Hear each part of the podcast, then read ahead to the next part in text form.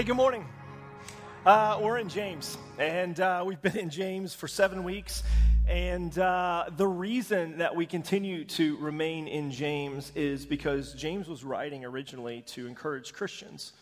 Uh, in an increasingly hostile world, to uh, remain faithful and uh, to not give themselves over to the presumed comforts of this world. And thousands of years later, uh, we look at our world today and realize that this encouragement is still uh, very relevant. That the encouragements that James is giving uh, the early church uh, apply to you and I. That we've got to maintain our faith in Christ uh, amidst uh, an increasingly hostile world. And so, uh, over the last seven weeks, we've looked at uh, trials and maturity. We've looked at hearing and doing. We've looked at kindness and favoritism, faith and works, blessings and curses proud and humble, oppressor and laborer. And this morning, uh, we come to an interesting, uh, I guess, spot in the book of James. It's a, a couple of lines that uh, come in James 5, and it's talking about help and healing. The reality that you and I, at, at different phases and stages of our lives, need help and we need healing. In fact, I would argue that most of us, if not all of us, at some level in our lives, need help. And uh, at some level, at some point, we all need healing. And so James is talking to us today.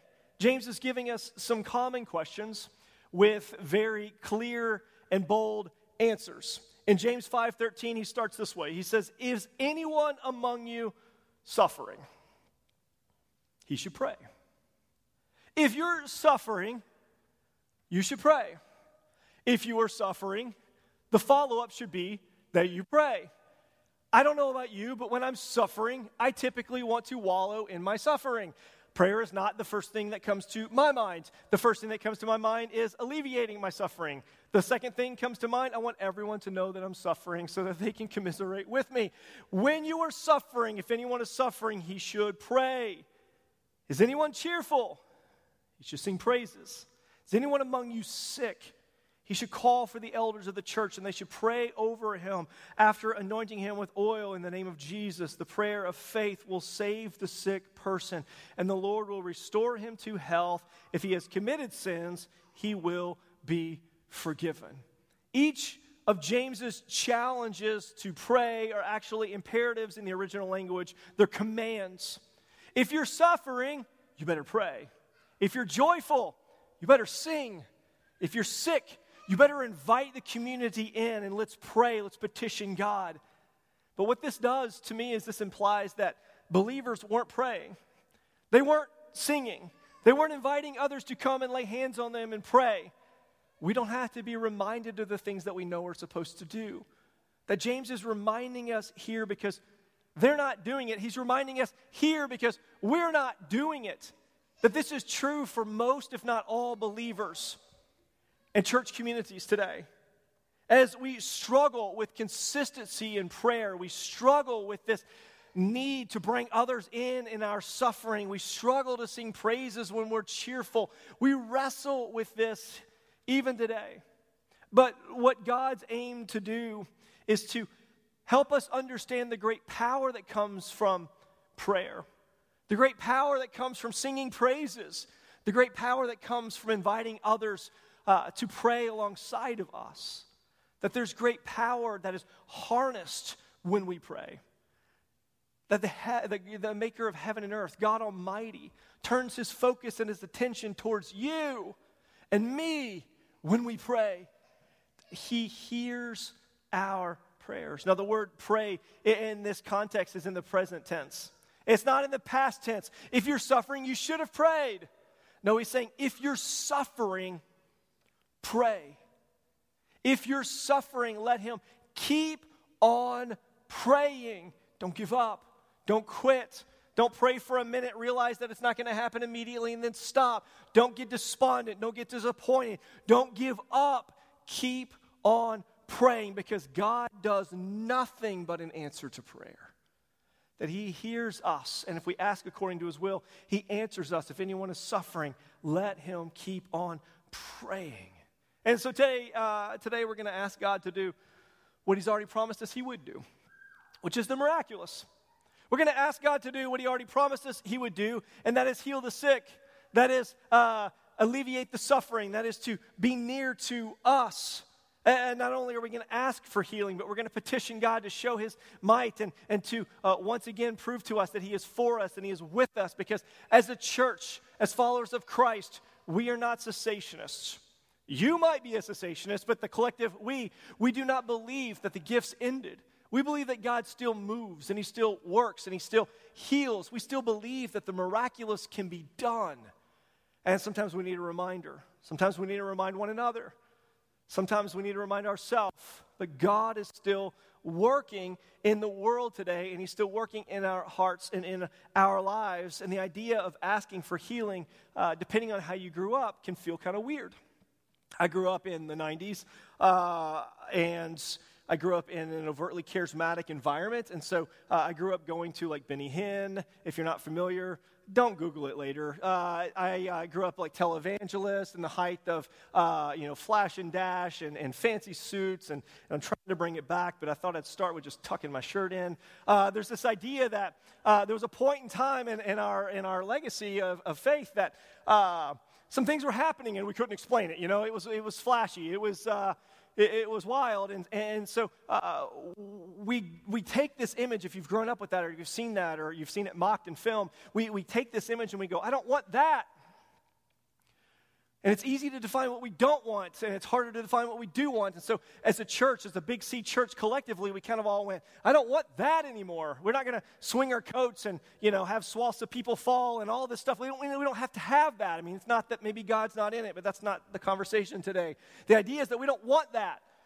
And so, what we've done as the Big C churches, we've overcorrected by and large and said, well, maybe God doesn't even heal, or maybe we don't talk about it, or maybe we don't invite Him to do it because we don't want it to look like this. Maybe we walk completely away from it, and there's a balance. And I believe we have a responsibility as followers of Christ to hold God at His word, to, to find Scripture, to stand firm on, and to believe that it's the same yesterday, today, and forever. And if God healed thousands of years ago, then why would we believe that He doesn't still heal today. That if he was working and moving thousands of years ago, we have to believe that he's still working and moving today. And so, what we do is we realize that we've walked away from inviting God to heal. And what we've done in the process is we've become more self reliant. I'm a little sick. I'll take some medicine. I'm not feeling well. I'll see a doctor. And there's nothing wrong with that. And I'm not here to speak against any of that. As my wife pursues medicine uh, professionally, I, am not here to talk against it because sometimes God uses those things. And many times we see that He uses our intellect and, and our um, ability to, uh, to, to, help and to, to self heal and, and work. But by and large, our reliance is on self and it's less on God. And so we can pursue other things, medical attention, but we need to pray in the process God work, God move, God heal. And many of us don't know if God would have healed us in the process of getting medical attention because we haven't asked. And that's exactly what James deals with. He says, Many of us, we aren't healed because we simply haven't asked. He said, Too many times we underestimate the power of God, we underestimate the reality that He's working and moving. And in James 4 2, it says, You desire and you do not have. You murder and you covet and you cannot obtain. You fight and you war. You don't have. Why? Because you don't ask. Yeah, it wasn't rhetorical, but that's okay. We don't have because we don't ask. And we've already wrestled with this passage in the past, but I think it's pertinent to bring back up as James is talking about this reality that we need healing. That if we're suffering, we should pray. He's saying, we don't have because we didn't ask. And some of us go, oh, yeah, that's true. I was expecting God to do something I didn't even bring up before Him. I was expecting God to just carve out a path for me that doesn't involve any pain or suffering, that doesn't involve any problems. And, and, and I didn't even think to pray, I didn't even think to ask. And James says the most common problem in prayer is that we simply didn't ask. Or perhaps we asked with all the wrong motives. And often what happens in prayer is that we make plans and then we invite God to bless those plans. We make a schedule, we make an itinerary. I come up with a really beautiful pathway out of whatever suffering I'm in, and I say, All right, God, do that. And God doesn't always operate the way that I'd like Him to. That many times my prayers are simply asking God to do what I want Him to do. And instead of saying, God, do what it is that you do best, that our prayers become the most powerful when we allow God to change our desires so that they match His.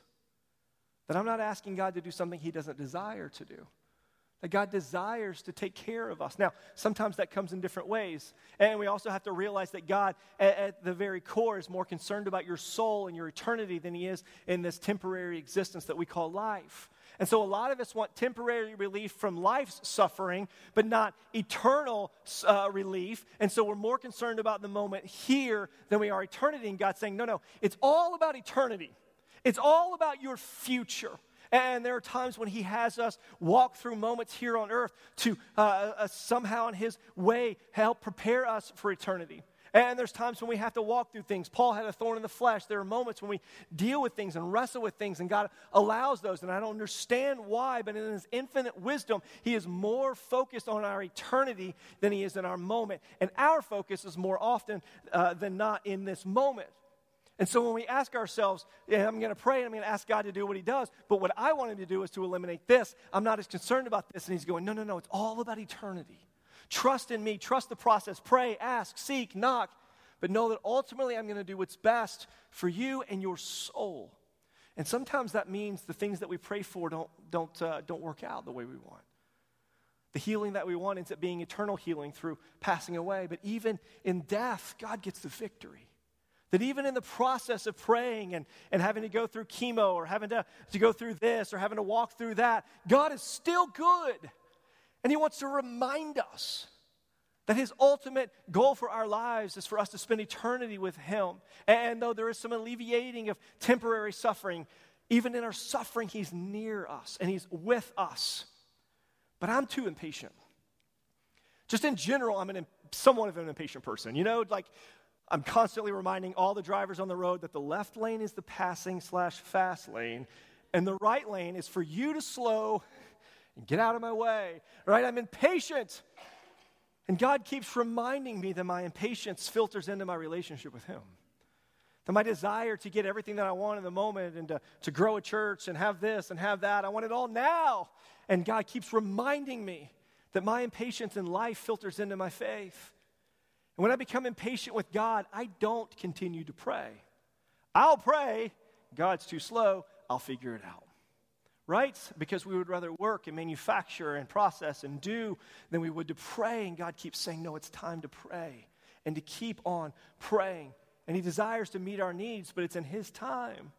And that's the most frustrating part. We give up on God when, and we start finding other ways to, to not need Him. And I'm not saying we don't seek medical attention and we just keep praying. You got to keep doing those things, and God uses those things, and we don't need to, we need to be wise, but also we have to keep praying God. God, I need you to do this. I need you to do this in my life. And in Mark 3, we find some remarkable and, and, and strange sort of healing story. And I like remarkable and strange. Uh, so I think this story is uh, a fascinating way for us to learn a little bit about what God wants to do from the book of Mark. In Mark 3, verse 1, it says, Now Jesus entered the synagogue again, and a man was there who had a paralyzed hand.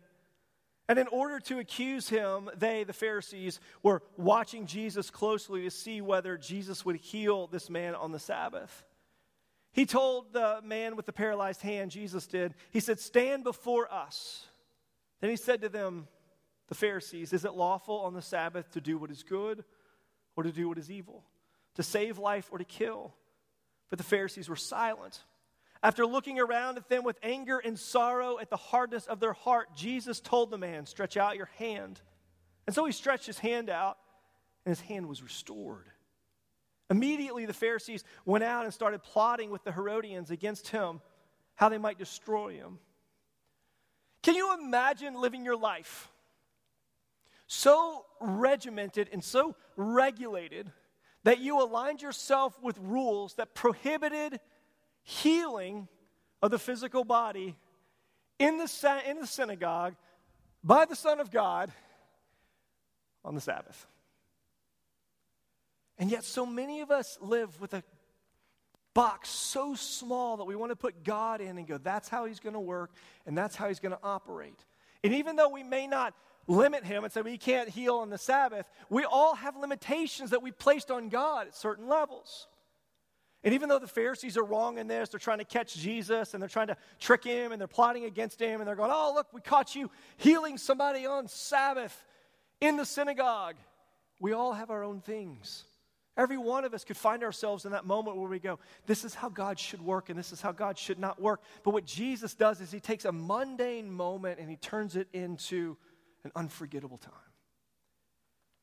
Jesus was in the synagogue. He says he's been there many times. Says he was there again now, there's no account of other healings that have happened uh, in, in, recent, and so we could assume that there have been multiple gatherings, much like this one, where we come in, we sing songs, we, we, uh, we, we uh, hear teaching, and we uh, break bread together, and we walk through the moment, and then we move on to the next one. And they're not necessarily extraordinary, even though I think it's extraordinary that you're here. Uh, they're, they're, they're somewhat uh, forgettable in some ways, even though you'll never forget this preaching. there's this idea, though, that when Jesus steps in, there are moments that seem regular and normal.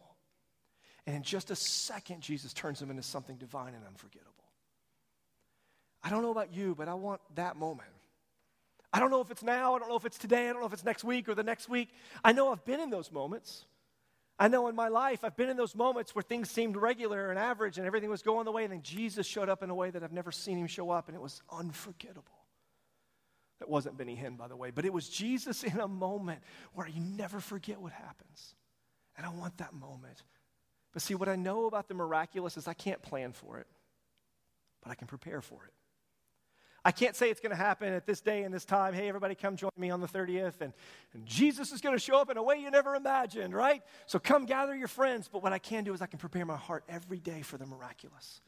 I can open my life up to the reality that God's not done with me, that He wants to do something in me and through me that's never been done, that He wants to do something so that the world can see the magnitude of God. And every day I can prepare God, is today the day you want to do the miraculous? Is today the day you want to do something to astound others? We can prepare for it, but we can't plan for it. And the first thing that we find uh, when God steps into this moment is that we find this commonality in many other passages where, in order to find healing, we have to find Jesus.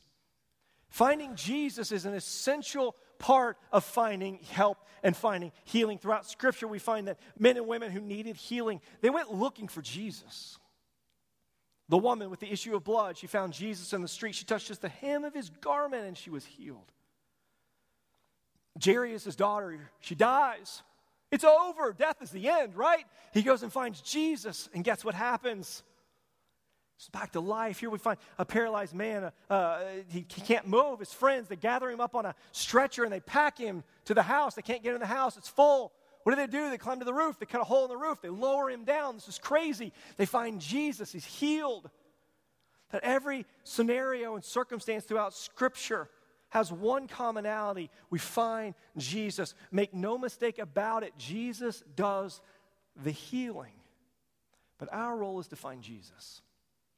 We have a responsibility in our lives. We have an opportunity in our daily uh, habits to find Jesus. Finding Jesus is the key ingredient to finding healing. And there are uh, a few, if any, exceptions, but the majority of healings in the scriptures come from faith in Christ, from finding Jesus. And in Mark 3 1, Jesus was uh, entering the synagogue, and the man was there who had a paralyzed hand. So there's a lot of people in the room, and they're all there for different reasons. And I don't know why some of them showed up. We know the Pharisees came to try to catch Jesus in the act of healing on the Sabbath. So their motives were clear. And we know that there's a man with a paralyzed hand. We don't know if it's shriveled. Other scriptures say, uh, other versions say shriveled. We don't know if it's missing, cut off. We don't know if it's a birth defect. Well, all we know is that there are some Pharisees who are there to catch Jesus in the act, and there's a man with a paralyzed hand there. And we can only assume that he's there for healing. We can only assume that he came because there's a chance encounter with Jesus in that moment. And just maybe in this moment, God would see fit to heal him. And so there he is. There were religious people that were convinced that Jesus shouldn't heal. And then there was a man who had some belief, or some hope, some expectation. But everybody in this moment is here for different reasons. Some of you are here because this is just what you do on Sundays. Some of you are here because it's hotter out there than it is in here, and you might want to save on your air conditioner, right? Some of you are here because you need community. But I hope at the core of our hearts, all of us are here because we need Jesus. We don't need to hear another song or hear another sermon. We need to encounter Jesus. And even though we can encounter Jesus out there, what I know about us collectively is there's something powerful about gathering together. We need Jesus at our core. And even though we can't plan for the extraordinary, we can prepare for it. And this is part of our preparation time where we remind one another that we need Jesus. Through the Eucharist, we remind one another that we need one another, that we're preparing our hearts to encounter uh, a week that starts uh, today and, and, we go out and into a world that's harsh and, and difficult. This is part of our preparation. And, and in my life, uh, if I find it to be miraculous, that's because I've prepared.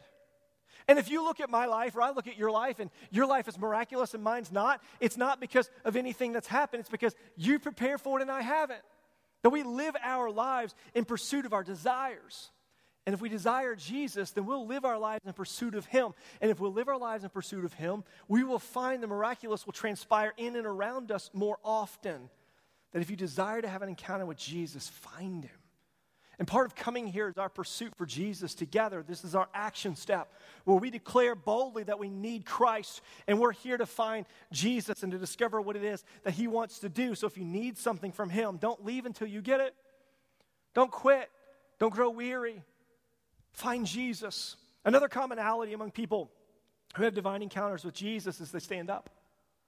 Standing up seems like a really simple process, but it's an action that is a, a, bold statement that we declare with our lives, with our muscles, with our legs, that we are standing up in need of help. And in Mark 3, Jesus told the man with the paralyzed hand, Stand before us. Now, I don't know what your circumstances are in your life, but I know in moments we have things that we're not proud of brokenness, pain, hurt, sickness suffering untold, paralysis, whatever. And our natural inclination when we're going through suffering or brokenness or untold pain is to not stand up. If I have something I'm not proud of, I don't want to be called out for it. I don't want it to be obvious to everyone else. And I think this is one of the problems in the context of uh, church and following Christ is so many of us feel like we're islands. I'm going through something, I must go through it alone. I don't want to stand up. I don't want to look bad. I don't want God to look bad.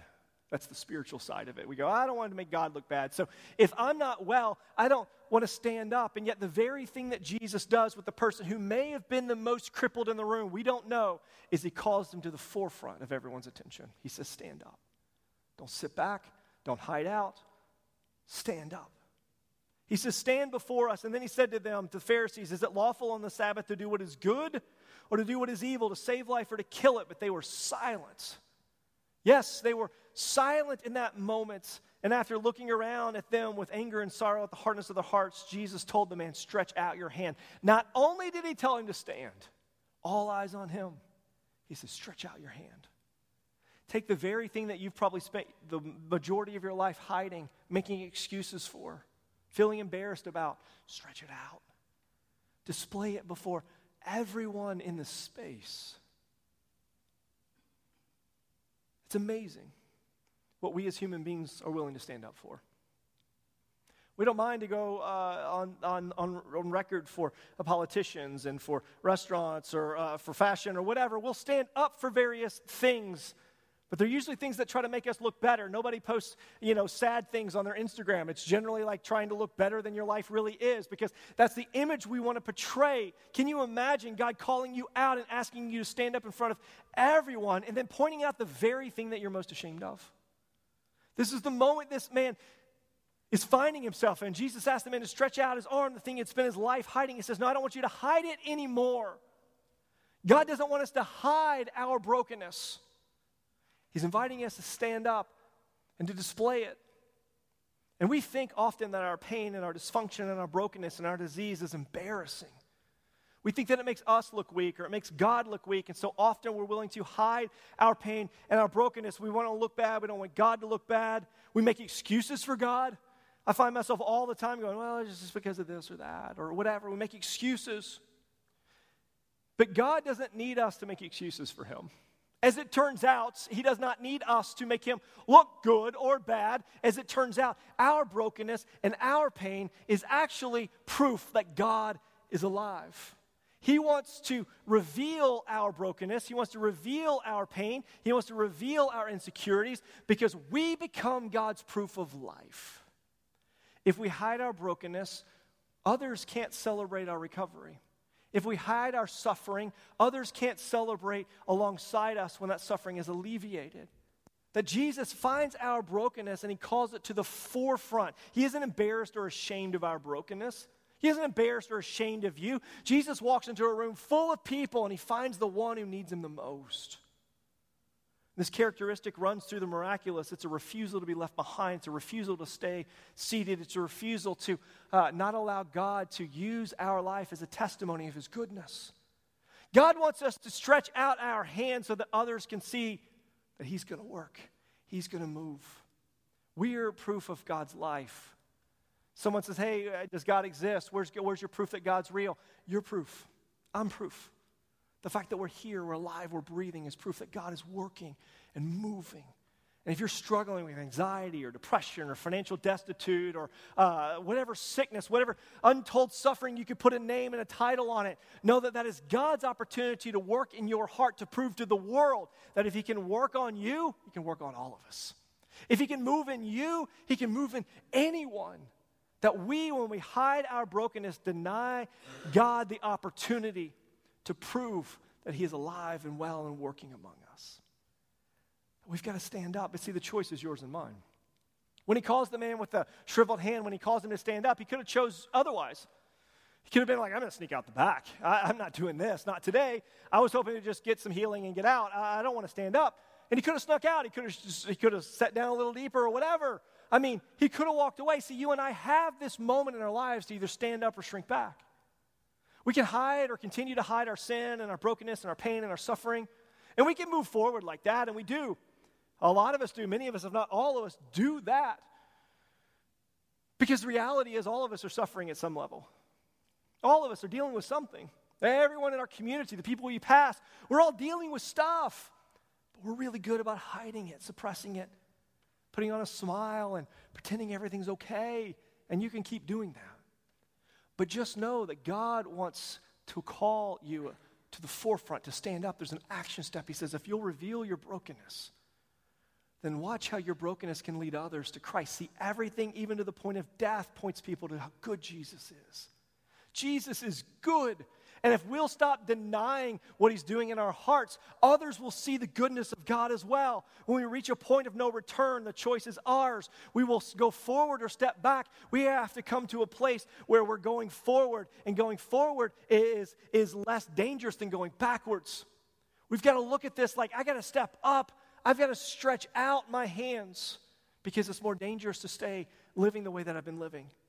But the problem for so many of us is that we have so many disappointments in our lives that we feel like this is just going to be one more. We expect failure. When we hear the words of James where he says, If you're suffering, pray, we go, I tried that. If anyone's suffering, just keep praying. Don't quit. I did that once. I did that twice. Didn't work. I'll do it again, but I just know I'm going to get the same thing, right? Because that's how we are. We're preconditioned to expect the same results over and over and over. You may have thought you would have been healed at one point. You may have thought there would have been a relief. You may have thought God would have moved and He didn't. And we just expect that every time because you and I build this box of expectations and we say, that's what God can do. And He can't do anything beyond that. And when we encounter issues and problems in our life and we go, I need God to come through in a big way, well, He's never really come through in that way before. So He's just back in this box again. And what I know about your life and mine is the expectations are the ceiling of the miraculous. As long as our expectations are low, God's limited by our faith. What are we going to do? What are we going to expect Him to do? If we keep putting Him in a box, and many of us, we lose hope and we develop fear, and some of us uh, experience uh, this, this letdown all the time, and we keep going, well, God can't be real, or God can't work, or God can't move because He just keeps letting me down. We've tried hope, we've tried faith, we've tried healing, and it didn't work. And, and, and, and even though you're not going to get everything that you ask for or expect, I know that your expectations will be the ceiling, and you'll never get anything beyond that. And so, if nothing else this morning, my petition to, to us as a community of faith is let's increase our expectations of what God's capable of doing. If we always expect little from God, then why should we be surprised when we get little? He wants to enlarge our territory. He wants to enlarge our expectations. He wants to increase our faith in Him. And many situations don't change because we don't ever expect them to change. if our expectation is that God's not going to work and move, then why are we shocked when we receive exactly what we ask for? The reason God wants to change your life is not simply for you, but He wants you to stand up. He wants to work in your life and through your life so that others can believe in Him as well. We are God's proof of life, and He's saying, increase your expectations, increase your faith, and watch how I move. That Jesus did not come to, to make your life a little better, though. He's not a therapist, He came to revolutionize our life. So, what areas of your life does He need to revolutionize? What does He need to turn upside down? What does He need to overhaul? What needs healing? What needs help? The last attribute that we find among people who have a divine encounter with Jesus is that they believe. They believe. We find that they find Jesus, they stand up, and then they believe. I believe the question that God is asking you today is Do you believe that He's working? Do you believe that He's moving? Do you believe that He can heal? In Matthew 8 13, Jesus told the centurion soldier, Go, as you have believed, let it be done for you. And his servant was cured that very moment. Matthew 9 2, just then some men brought to him a paralytic lying on a mat. Seeing their faith, Jesus told the paralytic, Have courage, son, your sins are forgiven. Matthew 9 20. Just then, a woman who had suffering with bleeding for 12 years approached him from behind. She touched the tassel on his robe and she said to herself, If I could just touch his robe, I'll be made well. But Jesus turned and saw her. Have courage, daughter. He said, Your faith has made you well. And that woman was made well from that moment. Matthew 9 27, as Jesus went on from there, two blind men following him, shouting, Have mercy on us, son of David. When he entered the house, the blind men approached him and said to them, Do you believe that I can do this? Yes, Lord, they answered. Then he touched their eyes, saying, Let it be done for you according to your faith. And their eyes were opened. That if Jesus was healing several thousand years ago, why don't you think he could do it today? Because we haven't seen it?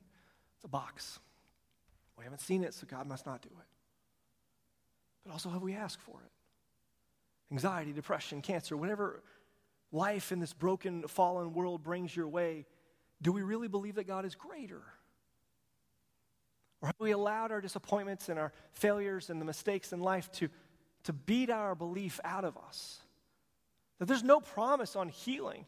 Well, there is a promise. We'll be healed in this life for the next. There's healing here and now, or there's healing in eternity. And we all know many people who've gone through this. Uh, we just had a call this morning, at a 7 a.m. call uh, from uh, the Wilhite family. Catherine Wilhite went to be with the Lord this morning at 6, I think, 30. Uh, that was the ultimate healing.